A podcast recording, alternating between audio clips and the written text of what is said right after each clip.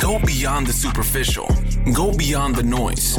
End Hype delivers business knowledge gained from developing and manufacturing hundreds of products, working with high growth entrepreneurs from all over the world. Focus, skills, and passion into innovative ideas. Take, control. Become the engineer of your own life. Transform product ideas into business realities. This is End Hype.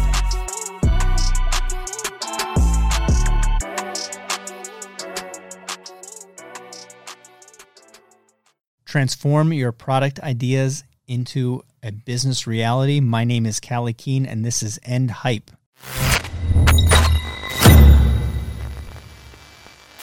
Look at this. We're coming to a close of 2020. You're probably listening to this in 2021, so you might have already stumbled into this mistake, into this total waste of time. Smart goals are dumb. Smart goals are for corporations and people looking for failure, looking for an excuse in that S M A R T for failure, right? We're taught that these goals have to be in this framework, or this framework is really great for constructing goals, that they have to be timely and all these other things. You can look it up. Um, yeah, that's great. I think if we're trying to agree on goals inside of a business, an established business, that's fine. But for personal personal things, smart goals are dumb. But how do we make better goals? How do we make uh, goals for 2021 or for our business or for our life? And how do we go farther? And there's a past episode on your goals are garbage and how to make better goals where I'm talking about I'm talking about creating something large, something that you can have purpose in that will pull you through the difficulties of improving your life, creating a business, improving your community. If you're an employee or a business owner, it doesn't really matter. Uh, everything in life that's worth doing is a little difficult. That's why we want it. That's why it's worth it.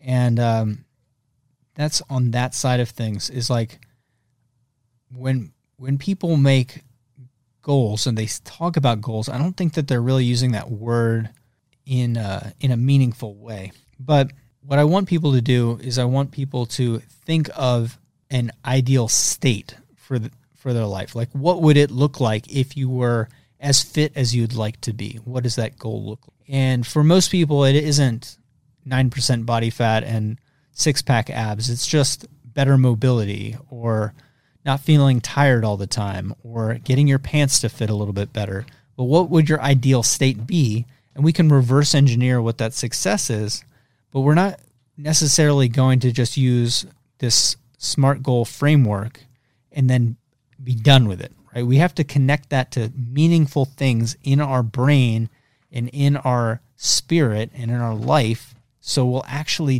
do it, right? Otherwise it's just it's just such a waste of time. It's such like a goofball thing that people do. It's kind of annoying. It's annoying because I'm guilty of it. It's annoying because the people I coach are guilty of it, and the people that I might rely on are guilty of it as well. But, like, how do we as winners set goals? How do we set ourselves up to win or have the mindset of a winner and set some goal that we're actually going to do? And, uh, I don't know. I just keep thinking about this, and right now I'm still in the in, ingesting information, right? And I'm uh, you know thinking about it and trying to make this framework. But this is what I have right now. So I'm gonna give you three pieces of goal setting for winners, not just being negative about smart goals, which again I think that's like a goals for dummies book. And then I'm going to give you a fourth actionable piece. So the first thing is, and this is something I learned listening to my boy Zach. Shout out to Zach Babcock, uh, Underdog Empowerment. That he tells a story about uh, setting a goal to quit smoking, right? So he's trying to quit smoking, and he kept failing because his goal was, "I'm going to try to quit smoking," but in reality, he needed to have an identity shift. He needed to change his idea of his self where he was a non-smoker. So he's not saying I'm trying to quit. He's saying that's something I don't do.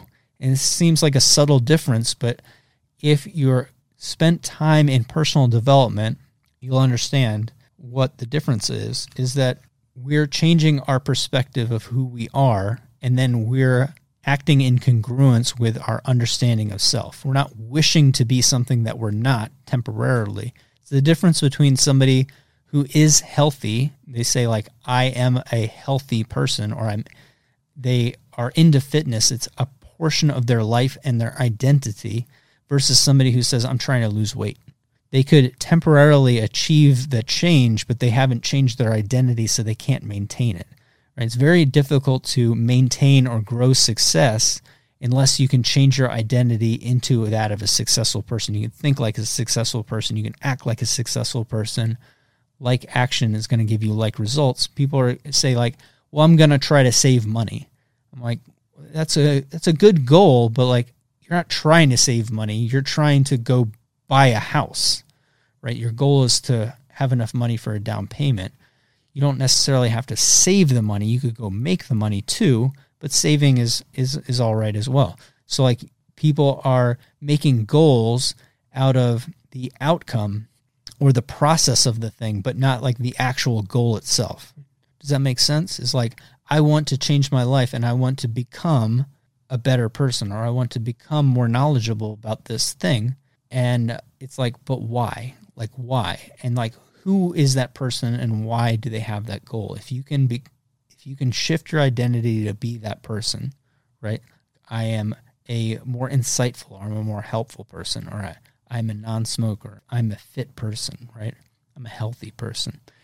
It can help because you can look at your actions, you can look at these later things that I'm going to mention, and you can say, Am I acting in congruence with that person that I am, not just the action that I'm trying to avoid? So, like, I'm going to eat better is a garbage goal, right? It's not a goal, it's an action.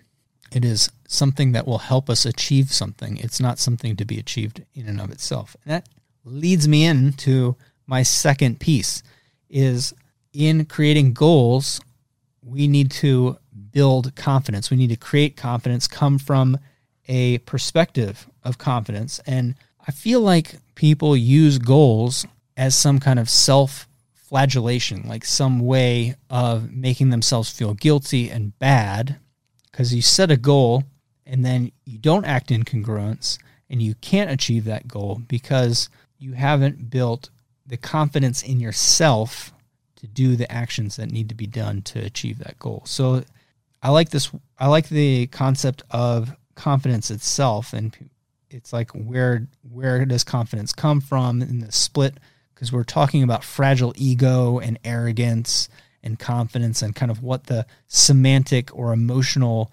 um, divvying up. What's the what's the difference between these these concepts? So the easiest way that I've ever heard confidence being described and how you build self confidence is in keeping promises to yourself. So if you say I'm going to do this little thing, and we'll get in we'll get into that in a second, but if you are able to say I'm going to do this thing uh, you can build self confidence in yourself, right? Because you know that you can rely on yourself. We uh, treat our own goals worse than we treat other people's passing wishes, right? So somebody says, ah, you know, I'd like this, and we'll, we'll fulfill whatever wish that they temporarily had, and we'll feel guilty if we don't. But then this burning core human desire that we have or the thing that will achieve our dreams, like I need to launch this product next month to stay on track with my goal, we just won't do. So we start to lack confidence in ourselves, and that erodes into all of the aspects of our life and our business and our relationships. So that pesky health, wealth, relationship triad, confidence kind of erodes into all those things. So I heard an uh, interesting little phrase, and it's another nice way of thinking about this is like instead of self confidence, you can change it to self esteem. And we have to do esteemable acts to have self esteem, right? You can't trick yourself into thinking that you're truly in your core. You can't trick yourself into thinking that you're a successful person or a good person without doing things that are successful and good, right? You know that that's kind of an arrogant thing. So that's why people fail at goals is because they they make a goal and then it's disconnected from any type of identity or purpose that they have and then they fail at executing a little plan if they have a plan and then they just feel guilty about it and they lower their confidence they lower their ability to execute because of that lowered confidence until yeah their business fails or they just say like entrepreneurship isn't for me or losing weight's not for me or, or making money's not for me or saving money's not for me or whatever the hell the thing is that you want. It just seems like none of that is addressed in this smart framework right? Why people fail at goals is not. And it has nothing to do with how attainable it is like from a objective sense because there's somebody out there there's somebody in your network that your wildest goal is their normal day right?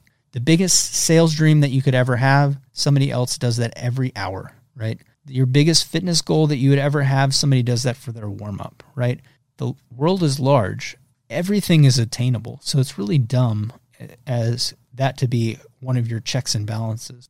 And everything's attainable for you too. It's just about building the confidence by actually keeping promises to yourself. And one of the easiest ways, well, I shouldn't say easy, one of the most simple ways of building up that confidence is my third thing is habits. And uh, there's a lot of good books on habits, um, increasing habits, and um, I have a few of them on the shelf back here. But uh, Atomic Habits is a new one. It's, it's uh, gaining popularity. And it's like if I do small things, if I build small habits, I can build discipline. And if I have discipline, I can compound my effort with consistency and I can actually build confidence because I'm saying, like, hey, I just wanted every time that I get up, I want to drink 32 ounces of water because that's good for me. And maybe later I'm going to scale that into drinking the gallon of water that I said was my the thing that I wanted to do and that's a component of my fitness goal or that's going to help me get to my fitness goal. It's a it's a tactic though or it's just a little piece. It's like an action, not even a tactic. The tactic would be to drink more water and like the action is to drink a glass of water when I get up. But like instead of just saying I'm going to jump in full full on, which I love rapid life change. I think that's a different conversation about making extreme extreme changes to behavior to make permanent change, or how to uh, improve something by doing it twice as difficult. Like we can get into that later, but this is like the basic the basic thing on goals is it's all built around uh, it's built around habits. So creating daily habits, those compound those become your standard actions, and those become uh, the framework to build confidence, which the confidence fuels your identity, which makes those goals seem really easy because you can connect all the actions together. You see, it, just reverses down. So the the uh, the habits really are that like atomic level, that little molecule of the thing. So I find that that is far more important because if you've ever watched somebody that's made dramatic life change, they don't just do the things, they become the thing, right? They become the thing that you admire. And then all you're trying to do is say, I want that. You just envy that position. But if we can connect that to who they are, how they feel about that thing, that those actions themselves, and the habits that get them there, you can reverse engineer that position. And uh, instead of just listening to Elon Musk quotes or Richard Branson uh, YouTube, you can actually you can actually discern a little bit more information from somebody that's successful with this identity, confidence, and habits framework. And that brings me to the fourth and final thing before we get out. It's mentorship. And this is kind of the hack. Is you can call it mentorship, you could call it coaching. Let's put it in the same bucket for right now, and instead of uh, arguing semantics. But you need someone outside of yourself. And you need accountability. That could be a group, could be your mastermind, it could be a coach. It, it shouldn't be your friend or your mom or your dad or like you know somebody like that. It needs to be somebody that you respect on that professional level, right? There's a reason why, and I just keep using fitness as an analogy because it's so readily accessible as a metaphor for people. But there's a reason why almost everyone fails their New Year's resolutions about losing weight or lifting heavier. And there's a reason why people that have coaches have dramatically higher percentages of outcomes. I'm sure if we got into it, there's also a split between how many sessions that people have or how long that they do it. If they if they drop off on coaching, how long are they able to do this themselves? But go out and get a mentor. For nothing else, like not the tactics or the strategy, insight or experience. It's just to tell somebody else like, yeah, go out and get a mentor. It's not for nothing else. It's not about the the tactics or the strategy or their experience or their insights. It's if nothing else, it's about it's about being accountable. It's having to go to that call or go to that meeting each week or each month and say, "Yeah, I know I said I was going to do these things, but I didn't because like my cat got sick or you know, like I had to drive down to Florida to go like check out that palm tree for my front yard and that took up a bunch of time or you know, I twisted my ankle and it's like you you have to have that embarrassing conversation week after week after week. You know that you don't want to have it, right? A sensible person doesn't want to have it. People quit mentorship because they don't want to have that conversation one more time. And uh, you might think, hey, that's a big waste. But in reality, I look at it where we want to come to a point of validation as quickly as possible. And this is kind of what coaching and mentorship does is uh, if you're if you're engaged with that person you're you really you just can't do it, it's better to find out that that goal wasn't for you, it wasn't for your identity, it wasn't something that you really wanted. It's better to find that out as soon as possible. And you'd say like, yeah, I really don't have the time or I don't have the will, I don't have the purpose and passion to do this thing, and it's not that important to me because Otherwise, you spend years thinking, if only I did this, or if only I could become this, I would be happy. But then when you're presented with the plan to say, this is what being an entrepreneur looks like. This is the plan to achieve your goals in the time frame that you look at. It's like, I want to do this in five years. Okay, well, where are you going to be in three years? Where are you going to be in two years? Where are you going to be in one year? Where are you going to be in six months? Where are you going to be in a month? I mean, you get the idea and you break it down, you make a plan, and then it's kind of like, I talk to you in a month and you say, you know, uh, like this and this and this happened. I'm like, look, bro, that kind of stuff's going to happen all the time, no matter what. That's what life is. That's how life works. And that's by uh, extension how business or entrepreneurship or whatever you want to call it, that's how it works too, because people are what makes business and we're all people, right? So if you work with a mentor, at least, they're going to give you those you know tactics and strategies and insights but like you're going to have to do the work you're going to have to be accountable and you're going to come to a conclusion that you can't do it or don't want to do it much much faster. You're going to save months or years or a decade of your life because it's just hey this isn't for me or this isn't for me right now or or whatever. So i really really think that if you want to achieve a difficult goal you got to have a great team you got to have a great circle around you right? We say you got to have the the winning circle. But you need to go out and you need to find a mentor. And me personally, uh, and I'm biased, uh, I don't care if that's a mentor that you don't pay. I don't care if it's a coach that you do pay, right? For me, I pay coaches, me personally, right? I charge people money because I think that as we pay, our ears tend to open up, or we say, like, hey, I just paid this person three thousand or five thousand or ten thousand dollars like i need to get the result. I need to get this information. I need it for my business because this is what's going to help me hit those requirements or launch that product or save my butt. It just seems that our ability to listen and execute is amplified when we're looking for an roi we're actually looking for to get our money's worth out of it. So an aside you know hiring me uh, hiring somebody else, I think that that is a force multiplier in maintaining accountability to those habits, increasing your confidence so you can maintain, change, grow, whatever your goal is, that identity and become the person that has the life that you actually want. I know this is a little bit out there, it was a little woo woo, but I know that this is the thing that you're all is all going through everybody's head. The thing that they want to do in 2021. We're gonna break free. 2020, 2021 is my year. Every year is your year. You got to do something. Uh, we got punched in the face a million times in 2020. I feel like I adapted pretty well.